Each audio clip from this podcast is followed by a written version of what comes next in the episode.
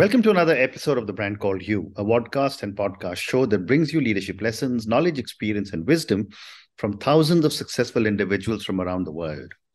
I am your host, Ashutosh Garg, and today I'm delighted to welcome a very, very accomplished professional from the film world and a coach from Los Angeles, USA, Mr. John Tarnoff. John, welcome to the show. Thank you so much, Ashutosh. It's great to be here with you. Thank you for Thank having you. me on. Thank you. John is an executive and career transition coach. He spent 35 years as a film producer, a studio executive, and a tech entrepreneur. And he's an author. And all of you know I'm very partial to authors.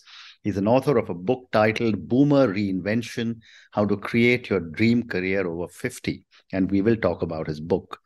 So, John, before we get into uh, coaching and your book, tell me about your amazing journey from a film producer to a tech entrepreneur to a coach? Oh my God! So where should we start? Um, I, I, suppose um, the what I realize now about my career is that there has always been one unifying factor mm-hmm. throughout these forty odd years of uh, being in the professional world, uh, and that is really a fascination with talent and what makes people tick mm-hmm. and how people can come up with the crazy and amazing ideas that they do. Mm-hmm. And what is that process of nurturing the talent and the expression that changes the world? Wow. Fascinating. And uh, you spend a lot of time as a film producer. For my uh, viewers and listeners, which are some of the iconic films you were involved with? I'm sorry. Which were some of the iconic films that you were associated with? Oh my God, this has been such a long, it's, it's, a long time. I'm not sure if people will remember some of these films, but um, I think the film, interestingly enough, that I get the most attention for is a music film that I did when I was at MGM called Pink Floyd The Wall. Yep. And this is a film that is based on the Pink Floyd album of the same name. Mm-hmm. Um, and uh, I remember uh, back in the 2000s when I was working for DreamWorks, and I was traveling in China and meeting with animation students in China. Mm-hmm. And students would come up to me and they would say, Pink Floyd the Wall, Pink Floyd the Wall. and it was an amazing experience because yeah. that was a film that was produced and released before these kids had been born. I agree. I agree. But it, it really persisted. Hmm. So that was one of the films that I worked on. Uh, there was another film that I worked on called Bill and Ted's Excellent Adventure, mm-hmm. uh, which uh, was a lot of fun. And then there were uh, was another film that was a very critical success in the 80s called Diner. Mm-hmm. Um, and uh, I mean, we could go on. I. Australia helped open up the Australian film production market in the 80s. It was it was a, it was a great ride. Amazing, amazing. And I remember I grew up listening to Pink Floyd. Uh, so, John, let's talk a little bit about your coaching uh, journey after everything else that you've done. Yes. After a successful career in films and as a tech entrepreneur, what made you become a coach? So, I was working at DreamWorks Animation in the 2000s, and it was the most people oriented role that I had ever had. Mm-hmm. And DreamWorks was in startup mode, they're coming out of startup mode actually. And so they were really at a very interesting juncture where they had a lot of different people coming into the company. They needed to be very nimble. They needed to really uh, grow many of these departments from scratch. Mm-hmm. So the initiatives that I worked on were all talent based. And I got fascinated with the education world mm-hmm. uh, and the world of training because uh, I was doing a lot of this.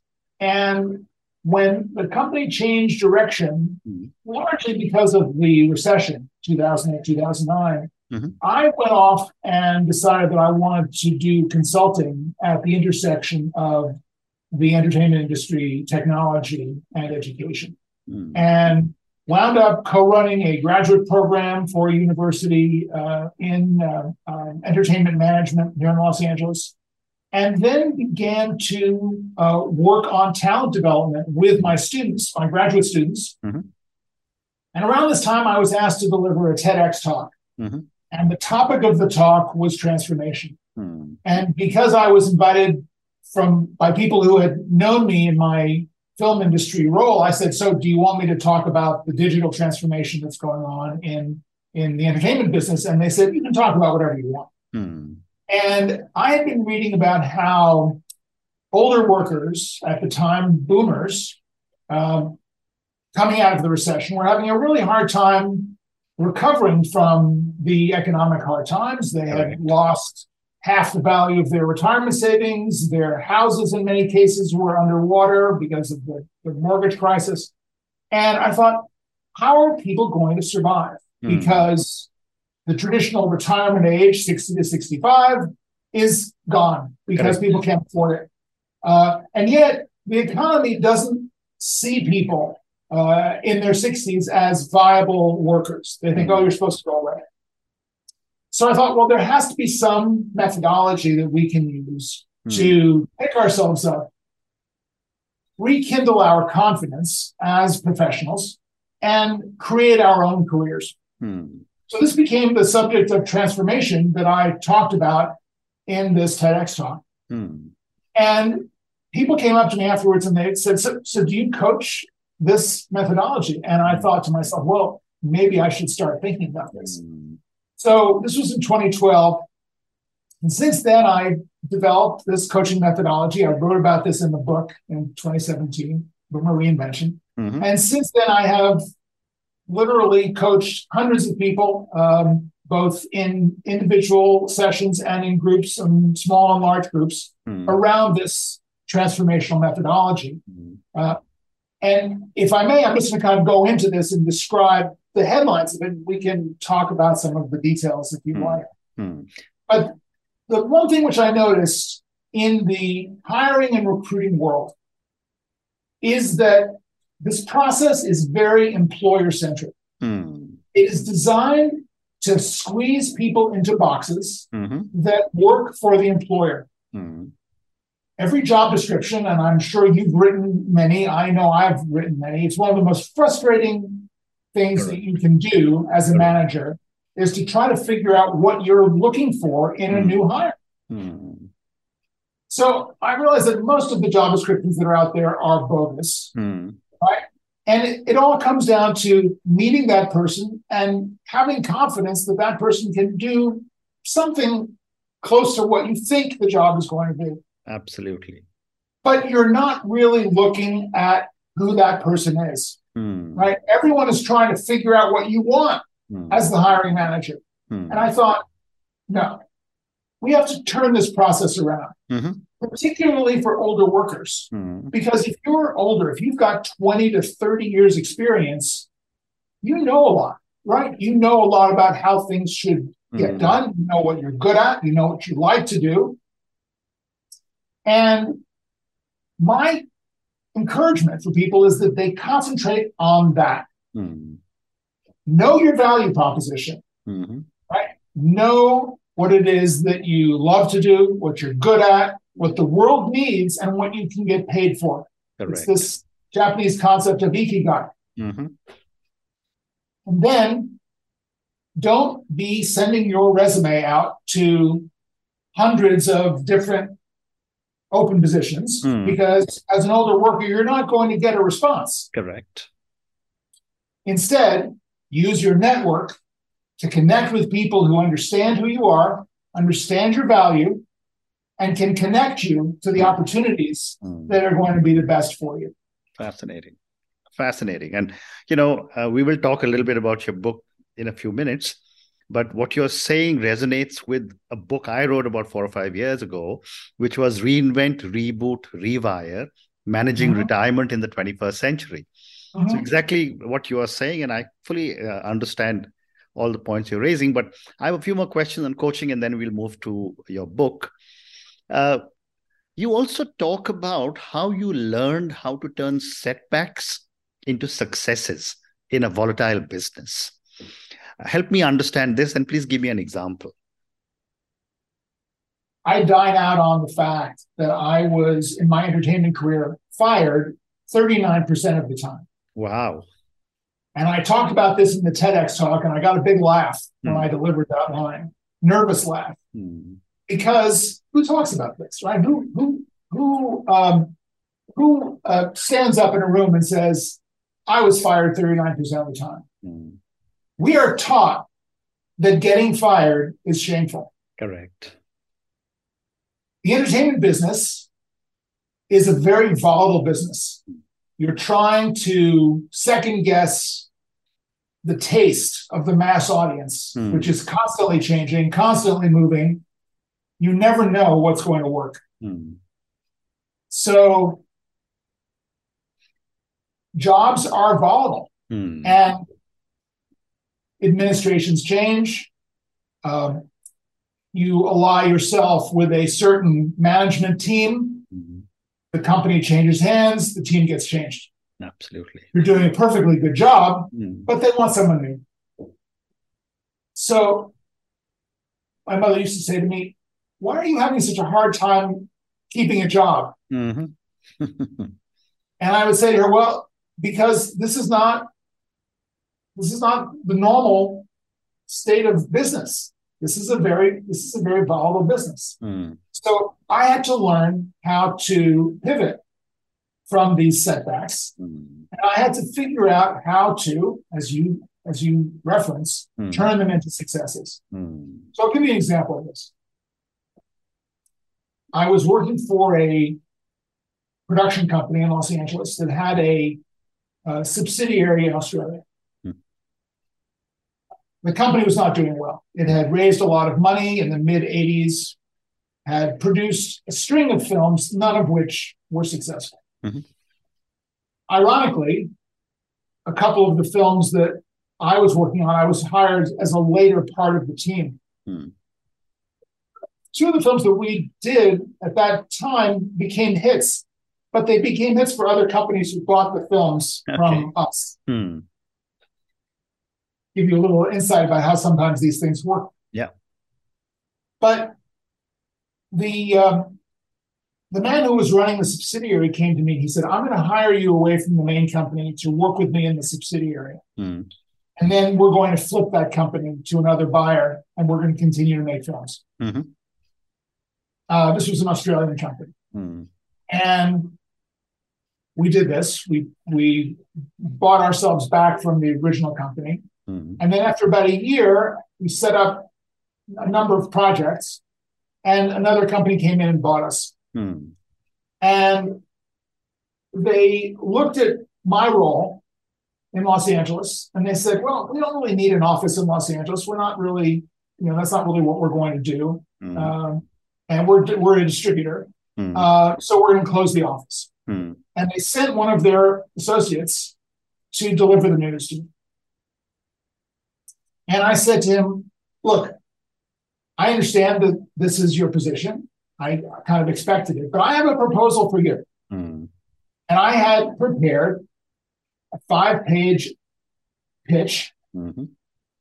uh, which I had done some research about the Australian production uh, industry and the government incentives. And I had made a case for how they could, at virtually no cost, produce a series of films mm-hmm.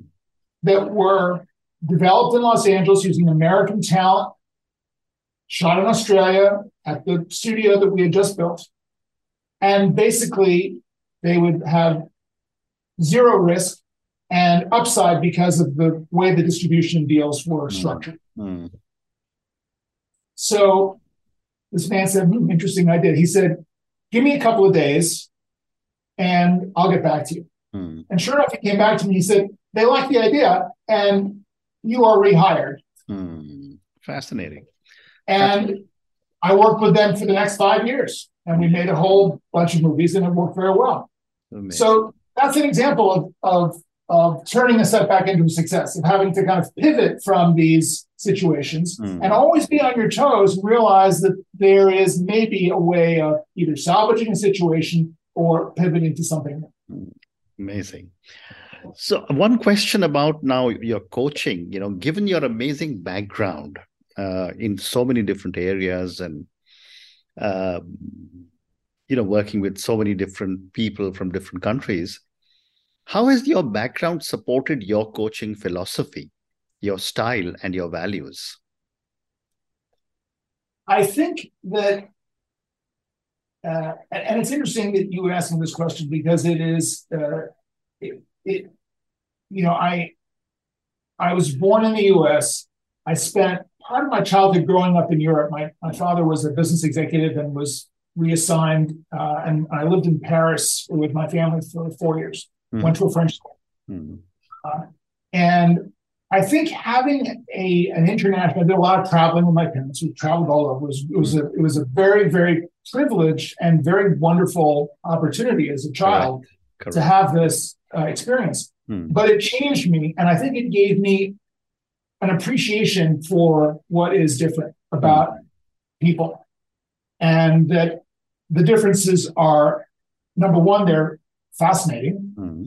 and number two, they are they are a strength. Hmm. That, that the, the, the differences, the diversity hmm. is a is a strength. It is not something to be afraid of. So I think that in my coaching, I look for the unique qualities that people have that they often overlook or they often discredit because they feel that they're different and they want to conform and be like everybody else. And particularly in a situation where you talk about um, repurposing skills, mm-hmm. the idea that, well, I work in the banking industry. Um, how could I ever work in manufacturing? Mm. Uh, whatever that that transition may be, mm. or I've always whatever that might be. I, I, don't need to go into details about this, but I, I think people are very, um, uh, well, they are often reluctant to hmm. see how their skills can apply in different situations. Well said. Hmm. Right. So one of the things that I like to do is I was just talking to a client today about this, hmm. a new client who is a software engineer who works in sales. Mm-hmm. And he is concerned that his skills are too general mm-hmm. and that he does not have sufficient specialization in any one area mm. to advance his career. Yeah. And I said to him, no, your your general background is a strength mm. because you have a perspective mm. that specialists don't have. Because you've seen you've seen these things from different angles. Hmm. And because you are customer facing, hmm. you have a better ability to understand the customer and build a bridge to that customer and their business for your company. Hmm. They never thought about it that way. Yeah. Yeah. Well said. So I'm, I'm going to now move, John, uh, in the interest of time, to your book. Your book, which is titled Boomer Reinvention How to Create Your Dream Career Over 50 and I think you and I are both boomers. Um, before I start about the book, is it available on Amazon? It is. Okay. So it's available on Amazon. So I'm going to ask all my viewers and listeners to go and check out John's book. I will go and check it out myself. So, John, tell me the, your hypothesis when you wrote this book. There are two underlying principles hmm. in the book. Hmm. Um, and remember that this is a book that I wrote to counter the discouragement mm-hmm. that many people feel having worked in corporate jobs for 20 or 30, maybe 40 years. Mm-hmm. And they they think, oh my God, I, I either don't want to retire or I really can't afford to retire, but mm-hmm. I don't know what to do. And I'm being told that I have to retire, that there's no alternative. Hmm. So I want to tell people that the dream career, your solution to this problem that mm. you hmm. have is already inside you. Mm. The dream career is there. It's hmm. there because you have spent the last 20, 30, 40 years developing it. Mm. You have the competence, you have the experience, you have the insight, you likely have the network. Mm-hmm. You just need a little activation a little focus. Correct. To really bring that out and to feel confident mm. that what you have to share mm. is valuable and that someone will pay for it and that you actually can make an impact with it. Mm. Well said. But, hmm. but there is one important uh, factor that you have to remember. And that is the second overall mm-hmm. uh, theme, which is that in order to create the future, you have to reconcile the past. Mm. We've been in business for 20, 30, 40 years. We're bound to have accumulated some baggage. Mm. Getting fired, uh, having a bad relationship with your boss, having made some bad decisions, blown some deals, um, disrupted some relationships. Mm. And those damaging feelings, maybe they're insecurities, maybe they're fears, maybe there is self judgment mm. around them. Mm. We don't reconcile those bad situations, mm-hmm. those disturbances. We're going to bring that disturbance into every meeting, mm-hmm. job interview, every negotiation. Mm-hmm. And there's going to be something that people are going to say, going to say, well, Ashutosh, you know, he's a great guy, but there is something about him in the meeting. I don't know what it is, but we're going to go with someone else. Mm-hmm. And I will bet you that in many instances, the difference between getting a job, signing a client, mm. getting an investment is going to hinge on whether or not the other person on the other side of the table mm. feels that you are clear, mm. confident, transparent, open, and accessible to the future, to what this new opportunity is going to uh, afford you, afford the other person. And if there's anything, any doubt about this, mm-hmm. it's not going to work. Amazing. Amazing. Thank you for a great response. And my last question to you, John, and now this is for the many, many people who will listen to our conversation. As I said, a large number of them are very young people. Based on your own amazing journey, um, what would you say are three lessons or three learnings you want our viewers and listeners to take away from our conversation? Well, this kind of circles back around to something that I was alluding to at the beginning mm-hmm. of the mm-hmm. conversation. Mm-hmm. And that is that in your career, mm-hmm.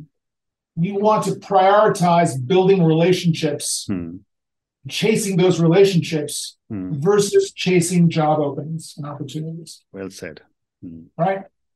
The other thing I would say is to maintain a growth mindset at all costs. And the, the easy way to describe that is to just say yes mm. a hmm. lot more than you say no. Mm. However, don't violate your boundaries. Mm. Right? Hmm. So cultivate your discernment and your judgment hmm. around what is possibly for you and what is not for you and say yes and say yes often to anything that could possibly be good for you. Hmm. And beware of saying yes repeatedly to things which don't serve you. Correct. Correct. Well said. Uh, and John, on that note, and your amazing lessons, which is prioritized on building relationships, and second one you said was maintain a growth mindset, and you also said say yes more often than you say no without compromising your own value systems. Thank you so much for speaking to me. Thank you for talking to me about your amazing journey from films to coaching. Thank you for talking to me about your learnings uh, from your travel. And I think that's invaluable, you know, living in Paris, traveling all over the world. Um, thank you also for talking to me about your book. Good luck and all the very best. Thank you so much. It's been a pleasure talking with you. Thank you. Thank you for listening to the brand called You Videocast and Podcast, a platform that brings you knowledge, experience, and wisdom of hundreds of successful individuals from around the world. Do visit our website www.tbcy.in to watch and listen to the stories of many more individuals. You can also follow us on YouTube, Facebook, Instagram, and Twitter. Just search for the brand called you.